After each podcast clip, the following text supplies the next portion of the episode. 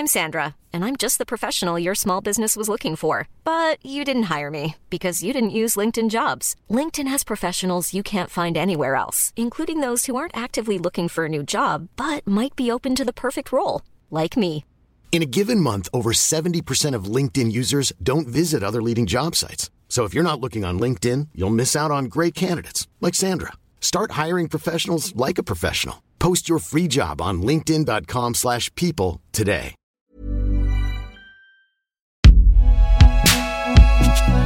Ah, Binge Audio, c'était donc toi depuis le début?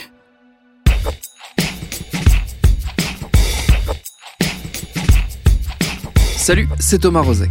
Alors que la vie normale, ou en tout cas la vie sociale, repointe tout doucement le bout de son nez, centimètre par centimètre, on commence déjà à se demander à quelle vitesse on mettra toute cette période de crise derrière nous. Et surtout si au passage, on ne risque pas d'opérer un léger rejet de tout ce qui lui est associé. À la fois le pire, la mort, la peur, la souffrance, mais aussi le meilleur, car il en est sorti des choses positives. Alors, très peu, on est bien d'accord.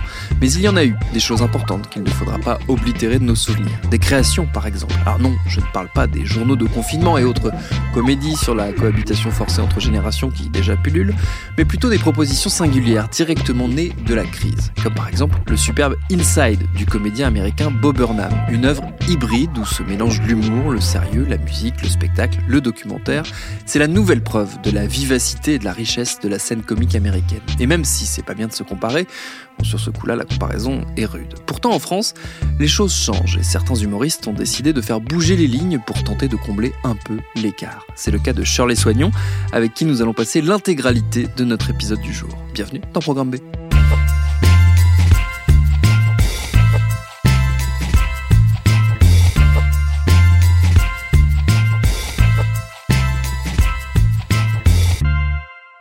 Outre nos réflexions en cours sur l'état de l'humour en France, on a surtout profité du passage de Shirley dans nos studios, puisqu'elle est venue participer à notre newsletter hebdomadaire La Dose, à laquelle évidemment je vous incite à vous abonner. Ensemble, on a surtout causé de ses nouvelles activités, car depuis un moment maintenant, Shirley Souagnon n'est plus uniquement une comédienne et humoriste, mais elle est aussi une productrice et une patronne. La patronne du Barbès Comedy Club, un espace de création et de développement pour les jeunes comiques de stand-up.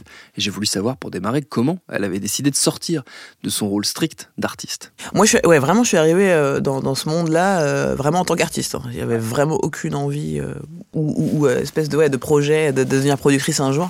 C'est la vie qui a voulu ça. Mon expérience, ma personnalité.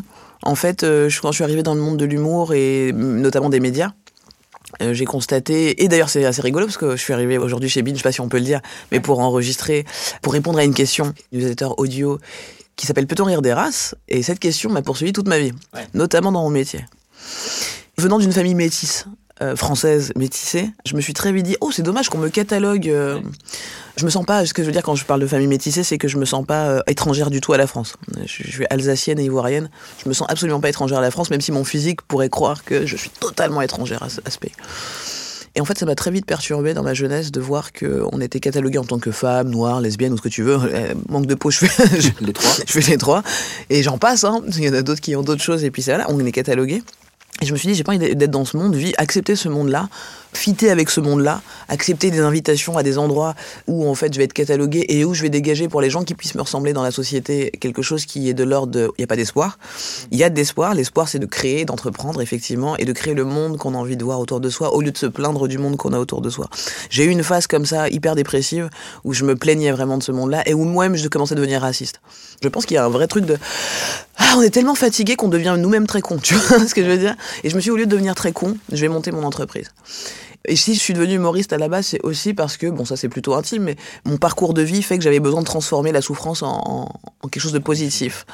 Et quand je suis arrivée dans le milieu de l'humour, j'avais 20 ans, un peu naïve, vraiment en mode c'est cool, je vais trouver une famille de gens qui font la roue, qui sont heureux tous les jours, et en fait je suis tombée sur des dépressifs, comme moi, et je l'ai pas accepté l'information.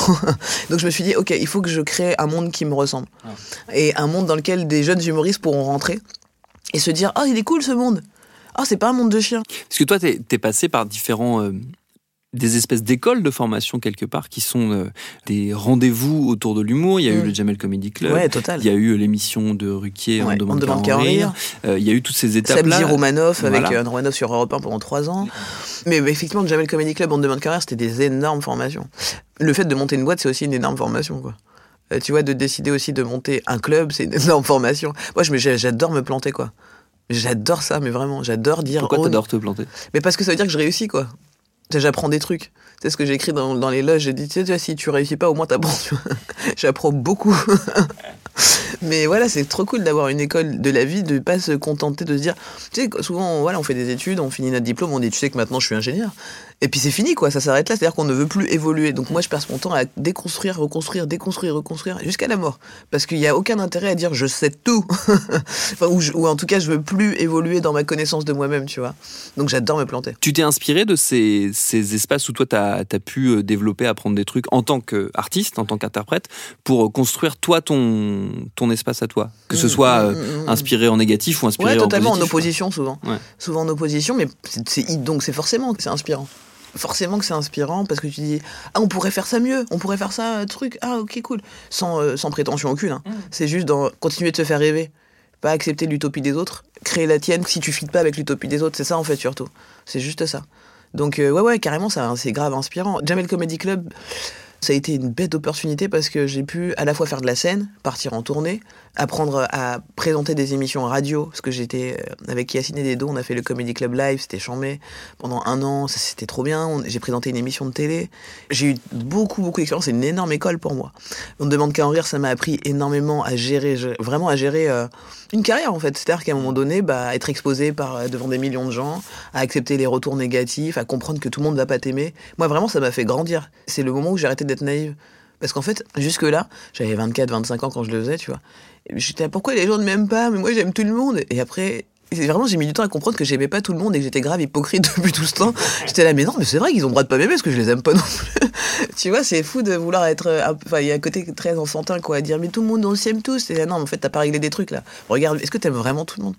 Pourquoi t'as choisi la forme d'un comedy club, justement, et pas une émission de télé ou une émission de radio ou une autre façon d'accueillir comme ça des nouveaux talents et de les aider à évoluer ? C'est drôle, parce que j'essaye, je fais des émissions, je fais plein de trucs en fait. Non, j'essaie tous les vecteurs, mais le comedy club en soi, ça me paraît trop logique vu que je fais du stand-up. En gros, c'est comme si tu fais du basket et puis il n'y a pas beaucoup de terrains de basket en France. Tu vas faire un terrain de basket, tu vois. Parce que souvent, on joue sur les terrains de foot. Et on dit, c'est sympa le ballon, mais c'est pas du tout le même. Puis le panier, tu vois. Donc, il fallait créer un espace dans lequel je pouvais me planter tranquillement. Parce que c'est ça aussi, c'est que quand j'ai commencé ma carrière, on m'a très vite envoyé en télé parce que j'ai rencontré un prod qui lui a mis de l'argent sur moi. Et du coup, il fallait rembourser cet argent. Et du coup, on avait pris une salle, il fallait remplir la salle, donc faire de la com dessus, tu vois. Avec un système, qui était uniquement financier et qui n'était plus du tout artistique. Et donc, à l'époque, vraiment, j'avais ce manque-là de me dire, putain, c'est dommage de ne pas pouvoir s'entraîner tranquillement et développer sa carrière tranquillement. Parce que quand je fais des blagues à 22 ans, et j'en avais déjà conscience à 22 ans, elles sont nulles, c'est sûr. C'est sûr que dans 10 ans, ça sera mieux. J'espère, tu vois. Donc, pourquoi se dépêcher comme ça de... Moi, je le vois maintenant que j'ai ouvert un comedy club. J'essaie de faire hyper attention aux humoristes parce que maintenant, je mets des vidéos sur Internet d'eux. Il y a des producteurs qui ne comprennent pas, encore une fois, que voilà, on n'est pas des objets, quoi. Et là, j'ai entendu une histoire d'un jeune humoriste de mon club à qui on a proposé un contrat de 6 ans, alors que la personne n'a que 3 minutes de spectacle. On lui a proposé un contrat de 6 ans et 2 spectacles. Et la personne, tu vois, elle voit, normal, elle y voit plus clair, elle sait plus, attends, c'est la chance de ma vie, c'est comme un énorme producteur. Donc voilà, c'est vraiment pour l'inverse de ça. Donc là, je me dis, génial, j'avais pas pensé à ça, mais il va falloir que je fasse signer un contrat. Juste de protection d'agent, tu vois, pour 1 an à ces gens-là. Parce qu'ils savent pas ce qu'ils font. Et qu'après, ils le regrettent. Comme j'ai pu le regretter en disant « Ah, peut-être que c'est, tu vois, c'est mon destin qui est là, t'es là. » Non, vraiment, c'est pas encore là. Et aux États-Unis, il y a quand même plus d'expérience et de pratique du stand-up, donc on sait qu'on signe pas du jour au lendemain avec quelqu'un comme ça, quoi. Surtout quand t'as 3 minutes, quoi. Il y a une humilité dans le stand-up américain qu'on n'a encore pas ici qui me terrifie, quoi. Parce qu'il y a plus d'étapes dans la formation d'un humoriste aussi, peut-être. Il y a le club local, le club après, on tourne au régional, national. Oui, mais il y a aussi tellement de très bons humoristes. Le niveau est plus fort, quoi. Donc forcément, là, le niveau est pété, c'est pour ça. C'est que les gens connus sont pétés. Et je m'inclus dedans. Vraiment. C'est pour ça qu'on est toujours à dire, oh, Blanche Gardin, Haroun. Parce qu'il y en a 2, frère, sur les 1000. T'es là, bah, il y a un problème dans notre humour. Et il faut accepter ça, faut accepter qu'on est nul, tu vois. Mais c'est pas grave parce que c'est une étape. Enfin, moi je viens du sport et vraiment pendant longtemps j'étais nul. J'avais un potentiel, mais j'étais pas ouf parce qu'il fallait s'entraîner tous les jours, nuit et jour, jusqu'à temps que le public te dise c'est bon ou que tu mettes des points, que ça se voit. C'est pas parce que t'es un super attaché de presse, c'est parce que t'es bon et que c'est tout, tu vois. Donc ça, c'est un truc, moi je trouve qu'on n'est pas assez exigeant. D'une manière générale, on n'est pas assez exigeant et on n'est pas assez motivant les uns avec les autres. Et c'est pour ça que voilà, j'essaie de créer au Barbès de la bienveillance, de ton pote qui est à côté de toi, c'est pas ton ennemi. C'est pas ton ennemi, c'est un autre gars, il a une autre expérience de vie, une autre meuf. Ça ne sera jamais toi, tu vois. Toute cette histoire, toute cette époque justement de Gad Elmaleh, des copies comiques où on essayait d'être... On peut pas piquer les vannes de quelqu'un d'autre, etc. Be yourself, quoi. Donc tout ça, j'essaie de nettoyer ça dans l'univers qui m'entoure, dans les gens qui m'entourent et tout. Et de créer au Comedy Club un espace bienveillant, comme au sport. Un gymnase dans lequel tu peux t'entraîner, tu prends ta serviette, tu t'essuies, tu t'en vas. Et j'essaie aussi de faire une chose hyper importante et qui est très dure, je me rends compte. Et c'est en opposition justement à d'autres Comedy Clubs qui existaient avant ça. C'est que, en fait, je suis personne pour ces gens et les gens, ils ont une pression quand je rentre dans la salle. Tu vois, les jeunes humoristes et tout, genre, il y a Shirley Souagnon, et je leur dis, mais les gars, je suis personne, moi, je vais rien faire pour ta carrière. Entraîne-toi, plante-toi, tombe, quoi. Amuse-toi, mon pote, c'est la récréation, là. Et moi, vraiment, j'irai toujours te dire, vas-y, plus loin, vas-y, go, amuse-toi. Tout ça pour dire que le but au Barbès Comedy Club et dans ma vie, c'est que les gens soient heureux, tout simplement. En commençant par moi. C'est une ambition très, très vaste. C'est peu gueulieux. Comment ça fonctionne concrètement quand il y a un jeune ou une jeune humoriste qui veut... démarrer dans un endroit comme le Barbès Comedy Club? C'est quoi les étapes? Ça se passe comment pour arriver jusqu'à la scène chez toi? C'est hyper simple. C'est pour ça que les gens ils deviennent ouf, ils sont là, je comprends pas comment ça se passe. T'es là, bah tu t'inscris, il y a un formulaire, t'as pas de mail de confirmation parce que à partir du moment où tu t'inscris, c'est validé. C'est un micro ouvert, c'est pas un faux micro ouvert comme on a pu en voir dans salle. Ouais. Non, c'est un vrai micro ouvert. Et du coup, des fois on se retrouve avec des magiciens et t'es là, ah non, j'adore la magie mais ce n'est pas l'endroit. Mais voilà, c'est ouvert de ouf. Et puis on laisse des places sur place parce qu'il y a toujours aussi des gens qui savent pas, tu vois, qui arrivent pour la première fois, le gars qui arrive de Marseille qui est perdu. Donc sur place, il y a toujours moyen de gratter une place. L'idée, c'est qu'il y a 16 personnes par séance. Donc, ils ont tous 3 minutes. 3 minutes, pourquoi ? Parce que c'est énorme quand tu commences, en fait. Les gens se rendent pas compte, ils sont là, mais c'est rien, 3 minutes, t'es là, bah vas-y, fais-moi rire en 3 minutes. C'est très, très long. Ouais, des fois, c'est hyper long. Des fois, je demande mon régisseur, ça fait combien de temps qu'il est là ? Il faut 1 minute, je fais damn, on dirait que ça fait 10, quoi. Ça, c'est drôle, ce rapport au temps, quoi. Donc, c'est hyper simple de rentrer au Barbès et de parler avec nous et de prendre des conseils et tout, parce que c'est ça, c'est cool. C'est genre, c'est du sport, quoi, tu vois. Cool. Donc, il y a plusieurs séances, il y en a beaucoup pour qu'on essaie de faire entrer maximum de gens. Donc, par semaine, il y a à peu près 200 humoristes qui passent en micro ouvert. Tu vois. Et donc, dans ces humoristes en micro ouvert, tu as des confirmés et des pas confirmés. Et il n'est pas question que je programme les confirmés. C'est-à-dire que des fois, ils m'appellent, ouais, il y a moyen de. Je fais, bah, tu t'inscris, mon pote, comme tout le monde. Parce que vraiment, tu vois, il n'y a pas de privilège. Le privilège, non, il n'y en a pas. Il n'y en a pas. Il y a juste le travail. Il y a juste, en fait, tout le monde. En fait, pour moi, mon rêve au Barbès Comedy Club, c'est que tout le monde dise, oui, c'est sûr que lui, il doit monter d'un cran. On est tous d'accord pour dire que lui doit monter d'un cran, on lui donne la force, et on te rejoint tout à l'heure, tu vois. Pour moi, ça devrait être ça, quoi. Donc, en fait, on a ce premier truc de micro ouvert où tu t'entraînes. Après, il y a un micro ouvert où t'es filmé. Ouais. Si tu le veux, en fait, tu t'inscris à ce micro ouvert particulièrement où t'es filmé. Le but, c'est soit d'être repéré par la prod, par moi, pour soit te faire des premières parties des plateaux payants, soit parce que tu veux être diffusé sur la chaîne YouTube. Ouais. Et du coup, on laisse les gens vraiment être maîtres de leur carrière en disant c'est à toi de me dire si t'es prêt. Et puis, du coup, en général, les mecs ils bossent à fond, 3 minutes, tu vois, qu'ils soient vraiment tight. Et du coup, c'est là qu'on se rend compte de ce que ça veut dire tight pour toi ou pour moi. Il y a l'exigence, la montée toujours un peu plus et tout. Et donc, ça marche plutôt bien, on sélectionne des gens pour faire des plateaux payants. Il y a des copains qui étaient en micro ouvert et qui sont vite montés. Et c'est rare, hein, c'est exceptionnel même de monter vite, mais voilà, qui font des plateaux en première partie maintenant, et qui font MC, et qui sont un peu plus résidents. Une fois que t'as monté toutes ces étapes de première partie et tout, après tu passes au cachet. Parce qu'il faut savoir que les micros verts sont pas payés, ni au chapeau, ni à rien. Parce que j'estime que quand tu t'entraînes, t'as pas à être payé pour t'entraîner, quoi. Et donc le public vient, il passe une bonne soirée, il a juste un verre à prendre et tout. Et puis ensuite, t'as le plateau donc au cachet, et là, ça veut dire, ok, ça y est, je commence à être professionnel, en tout cas semi-pro. Et en termes de sécurité aussi, ça te commence à te mettre dans un autre délire. Tu dis, ok, cool, je suis payé au cachet, je peux peut-être devenir intermittent et commencer à développer tranquillement ma carrière sans me dire, il faut absolument que j'ai un producteur de demain. Pour qu'il m'aide. Faut absolument que je trouve mon Mac, tu vois, non, tranquille. Donc voilà, là c'est cool, on voit le truc se faire. Je prends 10 résidents tous les 4 mois et après on les fait tourner. Soit il y en a qui restent parce que c'est cool, ça se passe bien, machin. Soit il y en a qui partent en tournée, machin. Donc on fait toujours un pool de résidents différents pour qu'il y en ait 10, 11 qui soient garantis de jouer pendant 4 mois, et ils peuvent pendant 4 mois se projeter dans leur développement d'écriture sans se stresser en disant c'est cool, tous les mois je sais que le Barbès me donne 700 de cachet par mois, tu vois.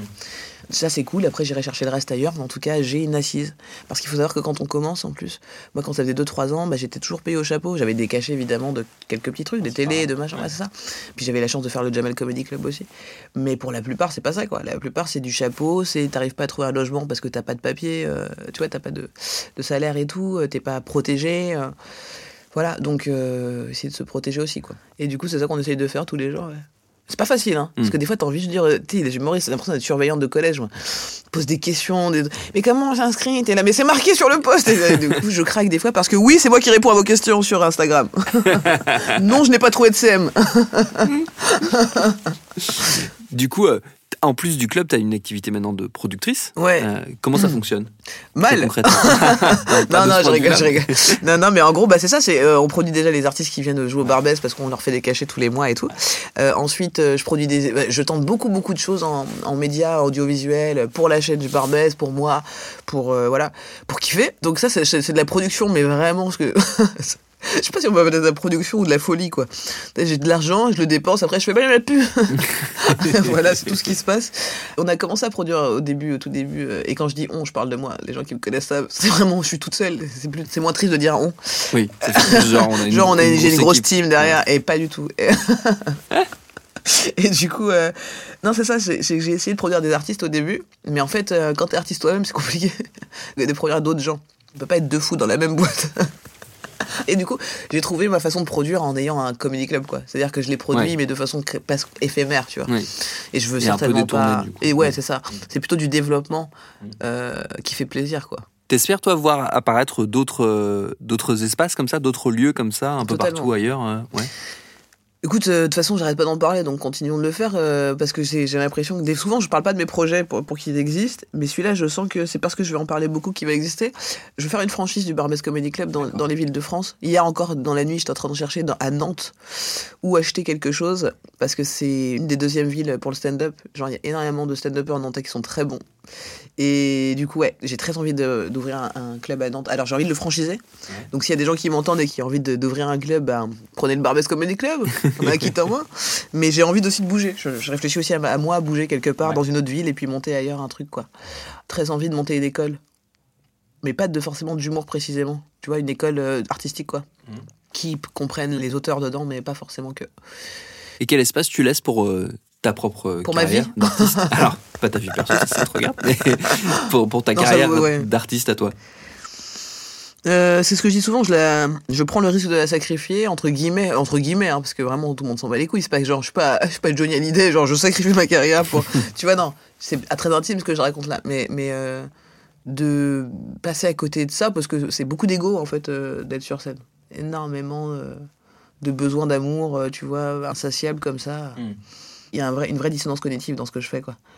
Parce que je passe mon temps à essayer de dire aux gens qui me reconnaissent et tout que je peux comprendre qu'on admire le travail de quelqu'un, mais qu'on admire la personne. Tu vois ce truc-là. En fait, on joue, je sais pas comment dire, on joue un jeu dangereux, quoi. Tu vois, on joue vraiment un jeu dangereux à faire croire aux gens qu'on est merveilleux, que c'est là-haut que ça se passe, que nous, on s'en est sortis. C'est Hunger Game, la life. Et on est en train de dire aux gens, ouais, continuez de jouer à Hunger Game. Ouais, c'est bien de... Tu vois, on le fait tout ce discours de « ouais, c'est vrai que j'étais malheureux et que je m'en suis sorti ». Et donc les gens, ils te regardent à la télé comme ça « moi aussi, j'aimerais tellement m'en sortir ». tu vois. Et donc, c'est tellement perturbant pour moi, ce taf. Tout le temps, quoi. C'est cyclique. Donc, des fois, je suis là, ouais, c'est super, c'est génial. Et d'autres côtés, je suis là, mais non, je sais pas. Donc, j'essaye d'être le moins connu possible pour les mauvaises raisons. Tu vois, c'est pas évident. Voilà. Mais donc, c'est paradoxal parce que t'as besoin d'être connu aussi pour justement pouvoir mener tes activités ouais. de Barbès. C'est ça qui est hyper paradoxal, t'as ouais. raison. Parce que genre, moi, quand moi, dans ma carrière, j'avais décidé d'arrêter de faire des télés et tout, quand le Barbès a ouvert, il y a vraiment une personne qui était là, oui, bon là c'est la productrice qui va aller faire une promo, donc c'est la prod qui parlait à l'artiste. Et en fait, c'était con parce que ça n'a... Je devrais rester sur ma ligne de conduite que j'ai en tant qu'artiste parce que le plus important pour moi, c'est de... Et à chaque fois que je dis ça, les gens sont en mode « Ah, ça, c'est dur quand même ce que tu dis », mais c'est vrai, c'est genre le plus important pour moi à chaque instant, c'est mon cheminement vers la mort qui soit le plus léger possible. C'est juste ça, quoi. Et là, je m'alourdis de fou mon karma à chaque fois. C'est riant un peu en attendant la mort. Mais c'est tout ce qui m'intéresse. Donc la notoriété là-dedans... Pff. Après, je continue de faire mes blagues. J'ai quand même la chance d'avoir un comedy club dans lequel je peux jouer quand je veux. Ça se passe plutôt bien quand je le fais. Des fois, je bide, ça fait mal. Quand c'est ton club, t'as envie de fermer, dire bon allez hop, fin du business plan les gars. Vous m'avez saoulé. Mais non, c'est un vrai bonheur d'avoir ce lieu, vraiment. Ma carrière là-dedans, elle est heureuse en fait. Elle est épanouie à partir du moment où j'écoute ce que j'ai envie de faire et où j'écoute pas ce qu'il faudrait faire.